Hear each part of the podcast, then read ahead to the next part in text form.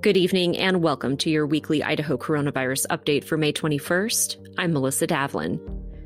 New daily cases continue to be much lower than they were for most of last year and this winter, with the statewide rolling average seven day case rate staying steady at 8.7 new cases per 100,000 people. That's down from a high of 90 in December. Test positivity is also steady.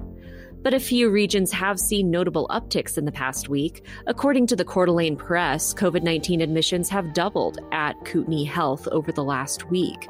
Chief of Staff Robert Scoggins told the press the hospital suspects the increase is due to a combination of new variants and a low vaccination rate.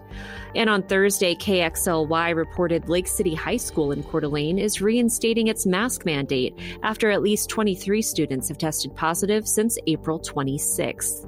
Vaccination rates in Idaho continue to trail behind national rates. 47% of Idahoans ages 18 and older have received at least one dose of the vaccine, compared to 60% nationwide. Those rates vary by region. Central District Health has the highest vaccination rates in the state, while the Southwest, Panhandle, and North Central Health Districts have the lowest. We'll see you next week, and until then, stay safe, Idaho.